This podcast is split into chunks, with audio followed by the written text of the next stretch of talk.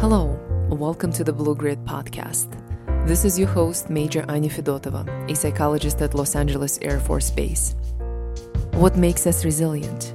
What is grit? Please join me as I set out to discover how we can become greedier. This podcast features current and former military leaders, mental health experts, elite athletes, veterans, special operators, superior performers, POWs, and others affiliated with the military who have overcome significant adversity. Each guest will discuss the unique methods and practices to help airmen and really all service members or anyone interested to build mental toughness and grit. The views expressed are those of the author or guest and do not necessarily reflect the official policy or position of the United States Air Force, the Department of Defense, or the United States government. You are strong, you are ready, you are essential. That is a theme for September 2018 Suicide Prevention Month, announced by the DoD and the Defense Health Agency. Death by suicide affects those left behind with the burden of pain and feelings of confusion. Suicide loss survivors, family, and friends of those left behind continue to suffer in shame. Today, I would like to dedicate this episode to those impacted by suicide, encourage those fighting with suicidal thoughts, and remind the rest of us to be there for one another. I welcome my guest, Captain Brock McNabb, a clinical social worker in the United States Air Force. This conversation is a bit unusual because it's between two mental health providers discussing the life and legacy of another mental health professional, Pete. This interview might be emotional for some, and I ask that if you or someone you know have an emotional reaction to this interview or struggle with suicidal ideation, please seek treatment. 1 800 273 TALK. 1 800 273 8255. It's a National Suicide Prevention Lifeline. And if you're a veteran or active duty, just press 1 and of course, for our active duty members, your local mental health clinics, your chaplains, and you don't have to be religious to talk to a chaplain, and the service is 100% confidential.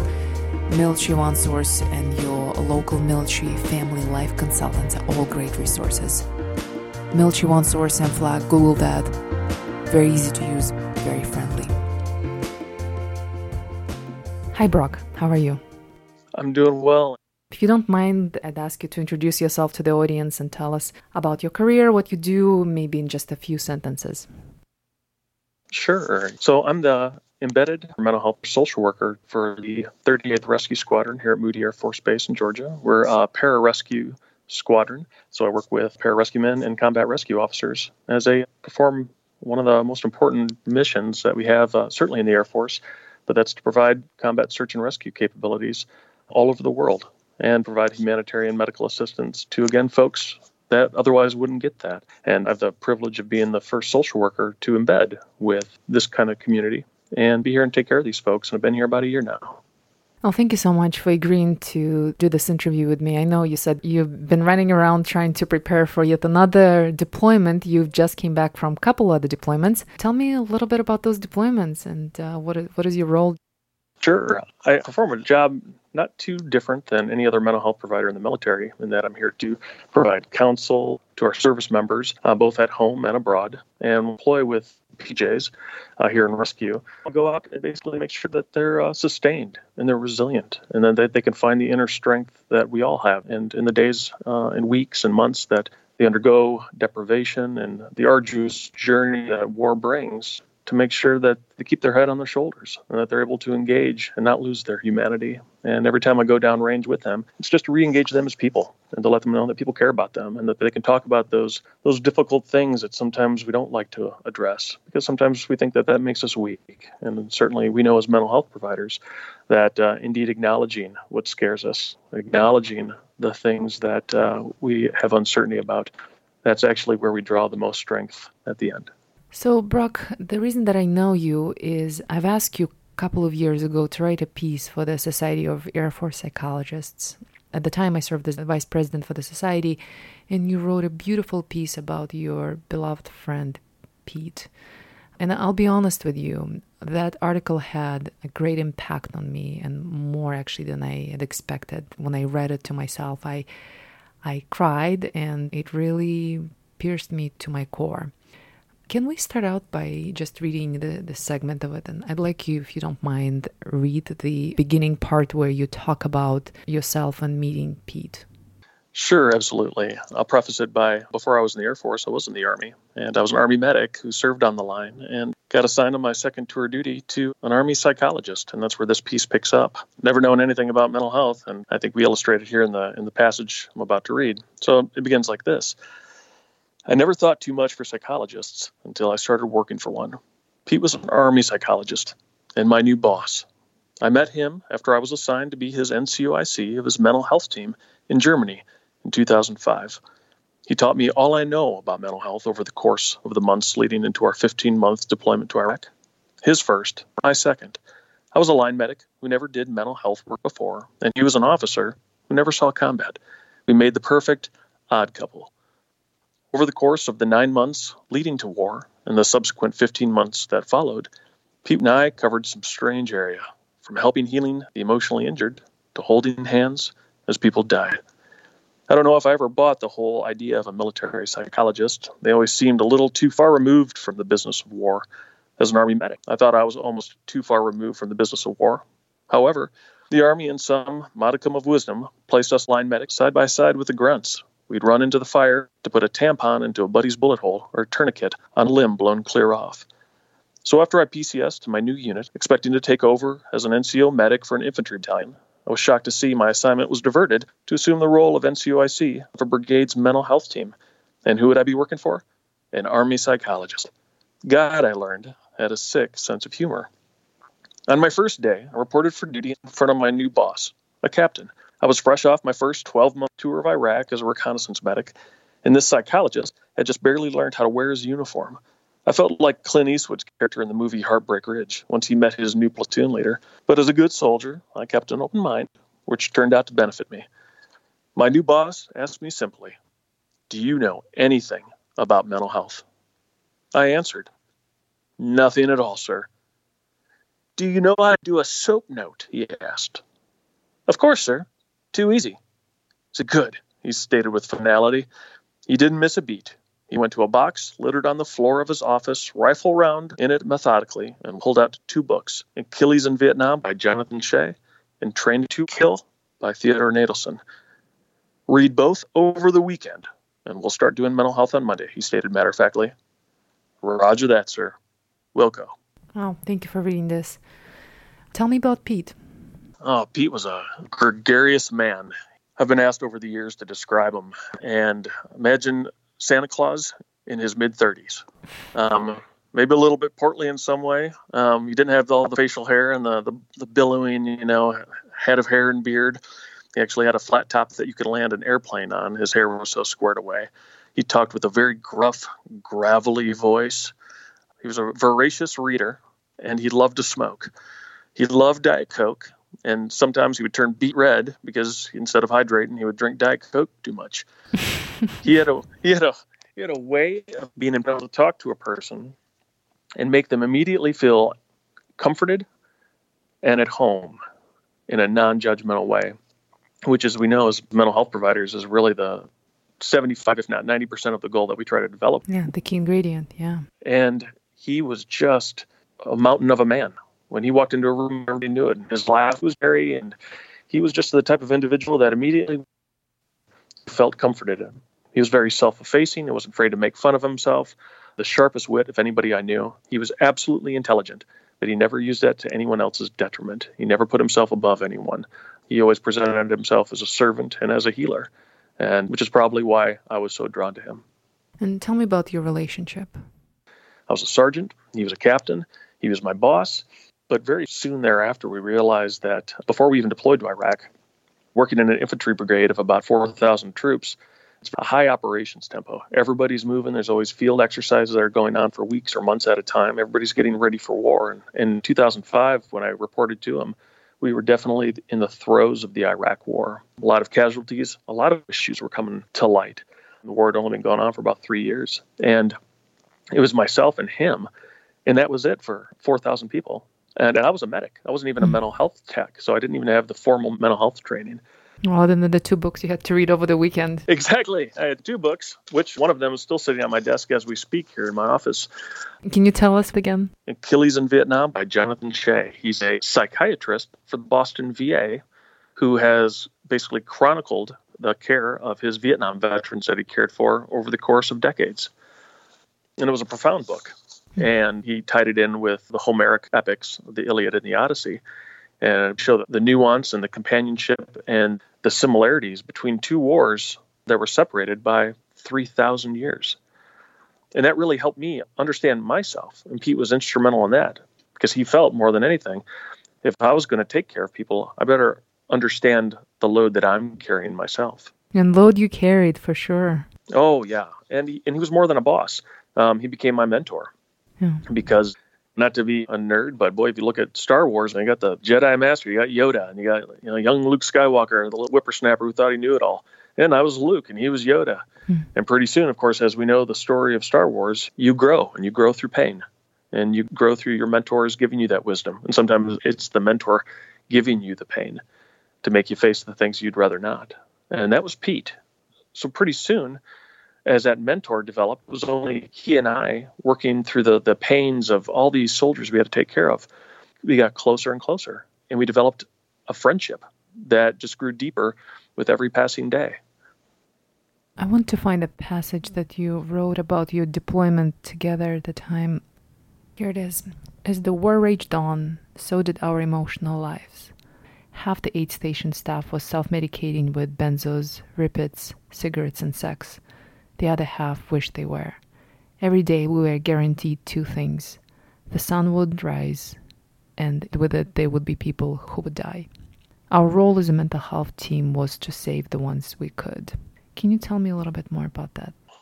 Well, that was a hard thing. In medicine, you're trained to attempt to save them all, and there's always an answer. There's always some method, there's always some procedure, there's always some evidence that you can use that'll help a person in their healing. And you really buy into that. Obviously, we wouldn't be in these things had we not believed that we could actually help people, especially help people that are in their darkest moments. And what we found out, certainly in war, and, and Iraq was very much a war at that time. The casualties were immensely high. The stress on the soldiers and the, and the life and the entire war was something out of a nightmare. And pretty soon you came to the realization, certainly on the mental health side, that all the people that are coming to see me, I can't touch them the way I wish I could. I can't give them weekly psychotherapy or, or even daily psychotherapy. I can't do the things that we would do in a normal controlled environment um, to help these people grow, to create a safe environment, right? And we know this as mental health providers. I'm going to take someone that's in a, in a dangerous situation, whether it's through substance abuse or, or an abusive home, um, and I'm going to put them in a safe place, right? Whether that's a detox center or put them in a in a safe house for you know battered battered spouses or anything. We're going to remove them uh, from from the hurt. We're going to remove them from that environment that's trying to kill them. And in Iraq, you couldn't do that. In Iraq, the rules changed.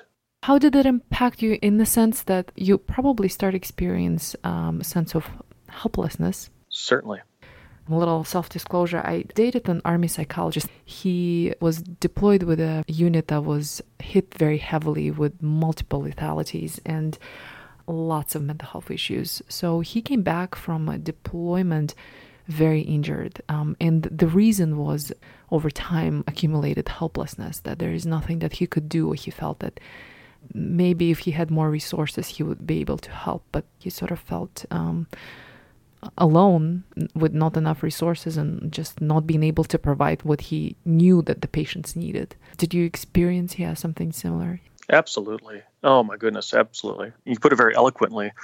Pete once said in a in a letter to one of the commanders, the commander of the parent unit we belong to, he said, "I feel like I'm a captain of a sinking ship. Mm. We're all going down, and he can't save the people." And he took it very personally he he he wanted to save. He he knew if he could just get you know a few more hours with this particular person, or if he could get the person off the line and, and have them come, you know, not go out on patrol again the next day.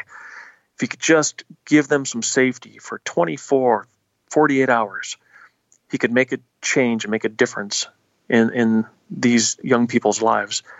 And he wasn't afforded that. Goes back to what I was earlier saying. The Army wanted a band aid, they didn't want surgery, regardless of how, how desperate this, the circumstance was. We needed the bodies out there, we needed them to fight.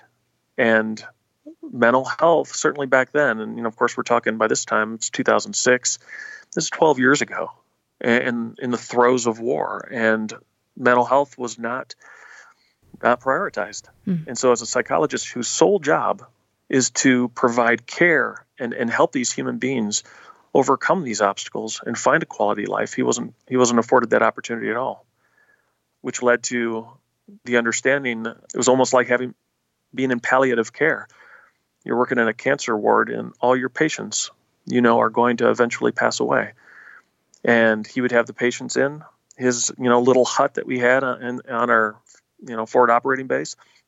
And they would cry and they would weep and they didn't have hope and he realized he might have 20 minutes maybe 30 minutes to let them know that no matter what happens it's going to be okay even though he knew it wouldn't be even though he knew they were going out to almost certain death and in some cases they did they never came back he he had that moment in time with them mm. as a human being to to give them all the love that he could before he sent them away.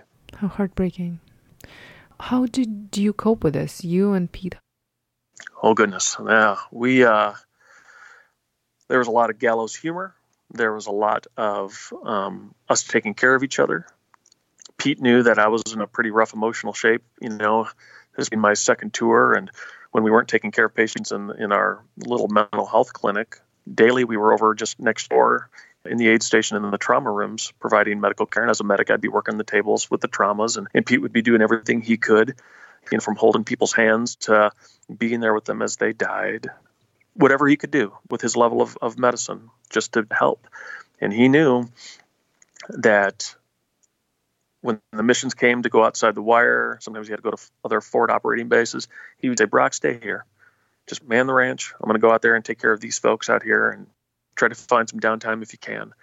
Um, so he tried to protect me, and I tried to protect him. If there was someone in the middle of the night that was in crisis, if they didn't absolutely need Pete, I would manage it myself. Then I'd go to one of the on call physicians in the aid station and have them take care of, you know, if we had to medicate them or do whatever you find grace in one another, and that's how you get through. Anytime you can have a moment of grace, mm. you give it to one another, and that was the humanity that we showed, and that's how we got through, along with venting yeah. a lot, yeah. you know, um, and just shaking our fists sometimes, you know, at the sky and saying, you know, how could this happen to me? You know, why don't you let me help? You know, and and other times it was just accepting the moment and saying, well, here we are. Mm. And one time I, I told Pete, I go, these guys deserve so much more than me and he looked at me and said, Brock, but they have you. And how empowering mm. for a young man to hear that from both my mentor and my friend. And that's the grace we showed each other. When did you know in your heart that he was really struggling and what did you do?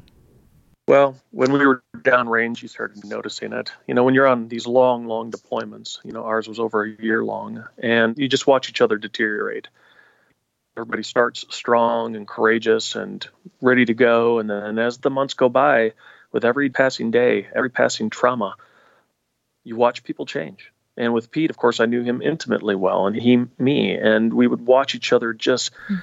disintegrate. And towards the end of our tour, I watched him. He didn't want to, you know, there's a couple movie nights that we would do with some other buddies. He would just stop doing that. He would stop socializing. He just wanted to be by himself we all understood because in our own ways we were all doing that as well in our own ways and he started and then when we all left iraq and he got home it carried on even more like everyone else we all went home and we had to face the realities of the real world and the real world was not kind the real world did not understand what we went through we all battled that but certainly he did when you have a heart that is given so much he didn't know how to give as much and, and when he tried people didn't receive it in the same way.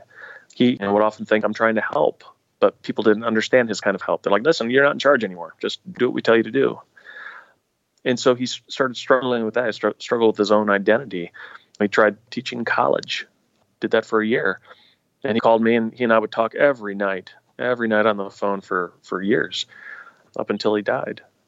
We would just process this every day. It was like therapy, best friend therapy with each other. And yeah, he ended up struggling teaching college because he's like, I'm dealing with 19 year olds who think it's a, a, crisis if I give them a B on their paper. Mm. He says, when the 19 year olds I was used to dealing with were worried about if they were going to see tomorrow, mm. he struggled with that. So there was a multitude of things that just started to happen that you started to see that he was disillusioned or disenchanted with the with the world and his place in it. Was there something that you wish that you did or didn't do? Yeah. It goes back to the night before he died. Like I said, he called me every night, every night for years. For a little while after we both got out of the army, lived right across the street from each other in California. We did that on purpose, and we worked at the VA together. And then after he moved, we were separated physically. He moved back to Minnesota, and I took a job opportunity in Hawaii. But we talked every night. And the night before he died, he called me, and I didn't pick up the phone. And I assumed I'll just call him tomorrow. And I never did. And then you heard from his wife. I did. Yeah. His wife called me. I think it was the 2nd of January. And his wife called. And I recognized the number. I was like, what's going on? And she was hysterical. And they had just found Pete an hour or two before. And she called me.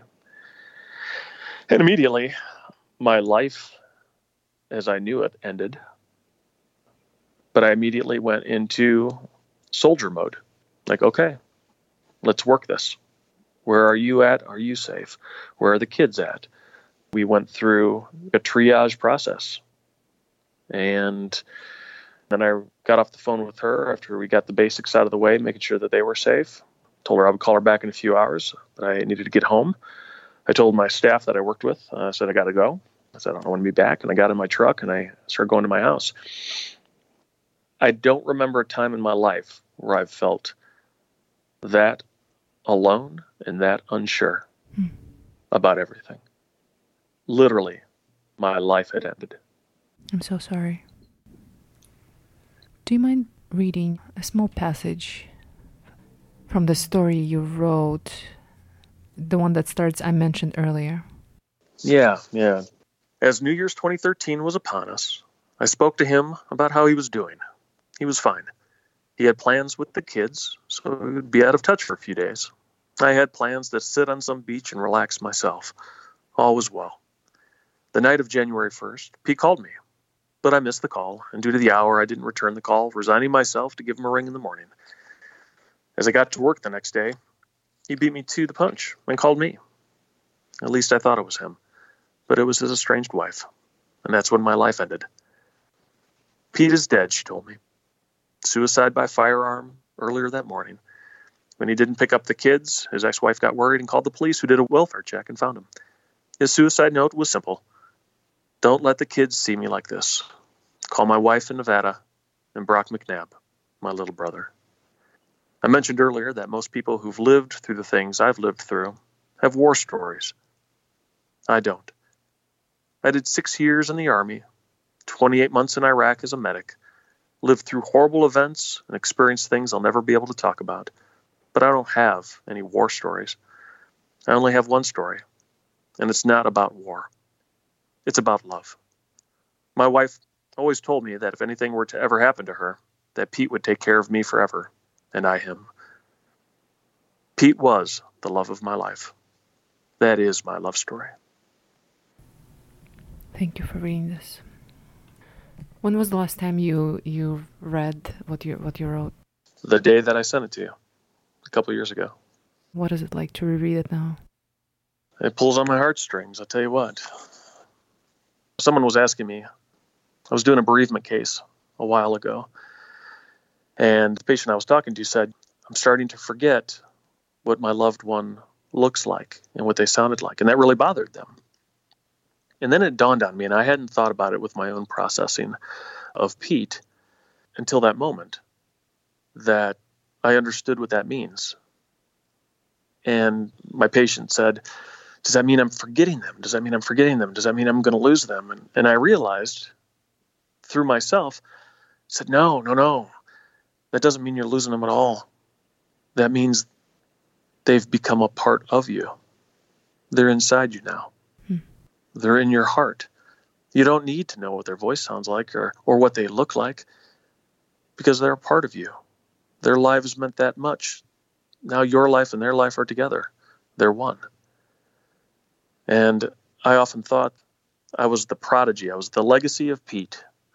He taught me everything I know. He taught me things I didn't even think I'd want to know. And every day I come to work, and every day I work with these troops uh, whose care that it's my honor to provide. It's him that's doing it. It's him that's giving the care. I'm just the one lucky enough to carry the message. And and with that, tell me what impact his suicide had or is having on you. I think I mentioned it before the day that you know he died and I'm driving home. I never felt so alone, and not to be morbid, but certainly to be very real and transparent. I still feel alone, and it's not not something to be pitied, but it's something where it does bring me strength knowing that even though I can't talk to Pete, when I reflect inside, and I say this often, what would Pete do? Hmm. What would Pete say? And sometimes I find myself laughing because I'm like, oh, Pete would totally disagree with what I'm about to do or say. And I have a laugh about it because I'm like, yep, yeah, we still debate to this day. And that's such a healthy thing. But I'm profoundly impacted.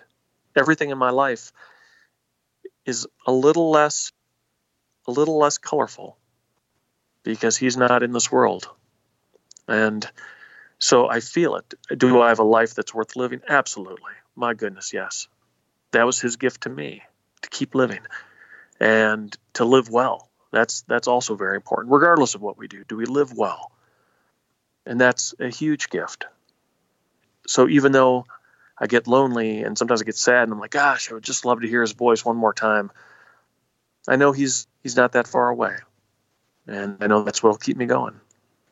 How do you cope with that kind of loneliness or how have you coped? What did you find useful? Well, a couple different ways. One, you have to take care of yourself every day. I force myself to get up and go for a, a run. I call it a jog at my age, but you know, I stay healthy and I tell people I spend an hour with Iraq every day, and that's when I run. And that way, the other 23 hours of the day, I'm at peace with Iraq. And that's also when I think about Pete. And that's one part, right? Take good care of myself. But then the other part is how do I project hope? How do I project love? And everyone around here knows me as the hugger and of course, this is a very alpha male centered outfit that I work for. Hmm. So, you know, it's kind of the joke that I'm the hugger, but everybody knows that when they're talking to me, they're going to get a big hug and it's going to happen and that's going to be okay. But they all know that I'll be there. And that's a gift. And that's how I cope with not having Pete because that's what Pete did for me.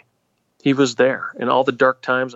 Believe me, I had so many dark times, both before, during, and after the deployment where if he didn't literally hold my hand, you know, he held my heart and he never, ever let me give up. It's my duty now. That was a gift he gave to me. Now it's my duty to give that gift to others. And through that, just through that simple act of, I'm able to instill that hope in others. And as you know, Anna, as mental health providers, we see people sometimes in the worst moments of their lives. The power of being able to give hope is perhaps the greatest power of all. And that's how I cope, knowing that I still have it in me to do that. And we don't have to have all the answers. That's not how we do mental health. We give hope and we show grace. And that is the true medicine. Do you feel anger over his suicide? Or do you feel angry at him? Oh, yeah. Yeah. Oh, sure. Sure. One of our mentors, Pete's and my mentor, is a old psychologist. He's probably in his 70s now. After Pete died, and our mentor contacted me. First thing he said, I'm mad at Pete. And that gave me permission to be mad too. And, and again, what I found was we can be mad at the people we love. That's okay. So many people feel, oh, I, I can't be mad at, at the people we love. That's okay to be mad. And, and I found that being mad, that's an okay experience because then I can work to remedy that. And I was mad for a long time. How could he leave us? How could he abandon us? Doesn't he know how much he was loved? Doesn't he know how much I needed his love? How do you answer these questions? That's the question. Hmm. I think often we forget how the person lived. We're so focused on how he died or that he died and that he chose to die that we fail to look at and remember how they lived. And when I look at how he lived, it's easy to forgive one act of selfishness. It's hard. But eventually, when you talk to other people that love him, and they're mad too, the ones I love the most were the ones that held on to me and let me express that without judgment and help me grow through that. Yeah. Certainly, you don't ever do it alone. I guess at the very end of the day, it was up to me to not be mad anymore. And and and I think to be again be fair, I have my moments where I'm mad, like God, why aren't you here? You didn't get to see this great thing.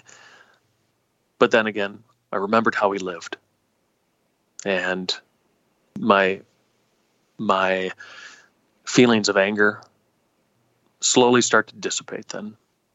And I just remember how lucky I was that we had the time together that we did.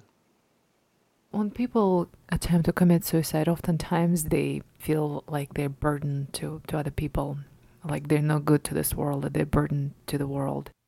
Is there something that you can recommend or you can suggest to those who are struggling through some tough moments right now? Absolutely. Find a reason, no matter what it is, to just live one more day. And that was something that Pete taught me. I had thoughts of taking my own life in Iraq. Things got that bad. And that was the thing he taught me.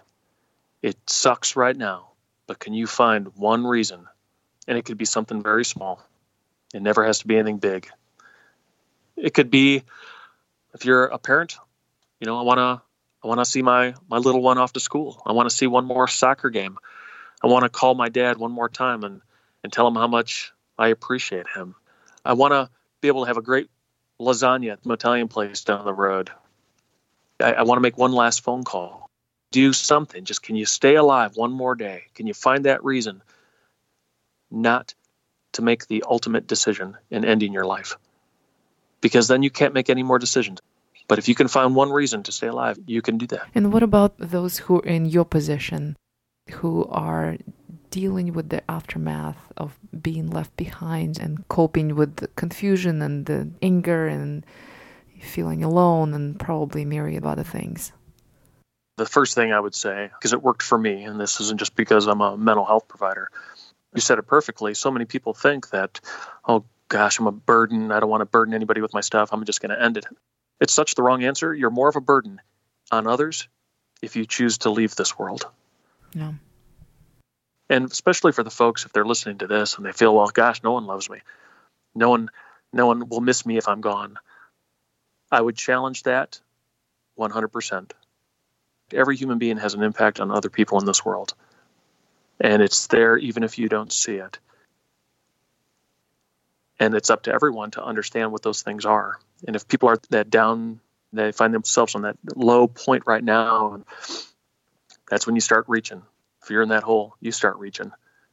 Someone will grab you. That I guarantee.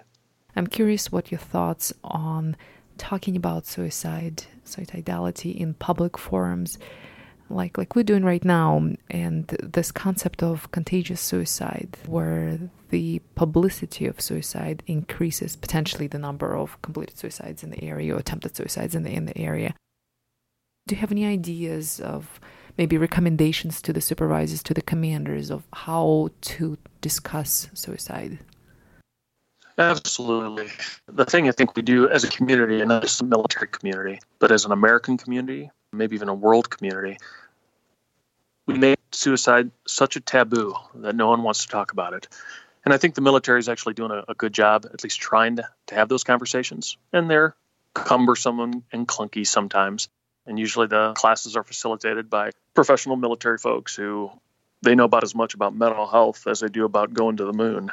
Yeah. But they're trying. Yeah. And what I would tell people is keep trying.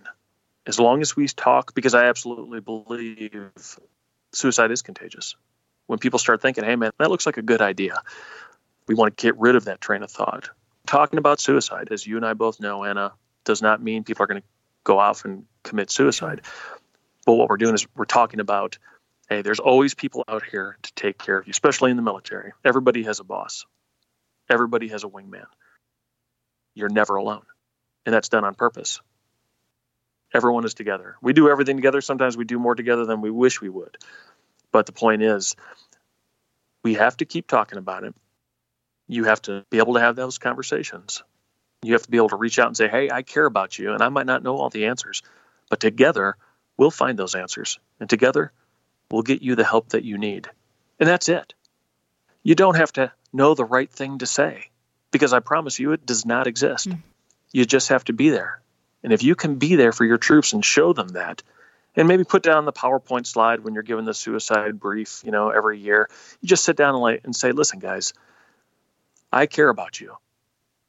And no matter what happens, we can get through all of this, no matter what it is, together. And I think that would be the message that I would spread. It's so timely because the theme for the September 2018 is a Suicide Prevention Month um, is announced by DoD and, and Defense um, Health Agencies actually make it your mission to be there. So very, very timely and appropriate. I really appreciate your time today and your thoughts. Thank you for sharing so vulnerably, so sincerely. Is there something that you'd like to add before we wrap up today? I think Pete's legacy it lives in everyone who ever wore the uniform. And certainly, you know, if people are listening to this who've never served, that's okay too, because there's so many different ways to serve each other. And at the end of the day, that would be his proudest legacy, and certainly with me, and I know that. But I think with everyone that he ever encountered, when he saw from the lowest ranking private to the highest ranking general, those human beings, they were able to show grace and humanity to one another. That's what gave him hope in this world. And that certainly is what gives me hope. And that's his legacy. And I hope we all take that and we run our full natural lives, continuing to give hope and showing grace to one another. And that I have confidence we will. This is your host, Major Anya Fedotova. Thank you for listening to the Blue Grit podcast. Hopefully, you enjoyed this interview. My goal is to air the narratives of courage, vulnerability, and grit to normalize the airman's own challenges and help them internalize the message of hope and recovery. This discussion is not a formal medical advice, and any techniques, treatment, diagnosis, or alternative actions discussed are not a recommended treatment or course of action for all listeners, and are not a replacement for professional medical assistance. You are encouraged to seek medical psychological help for your unique issue. If you have feedback, please find me in the global. My email is annavfedotova.mil at mail.mil. It's anna dot v dot f e d o t o v a dot mil at mail dot mil.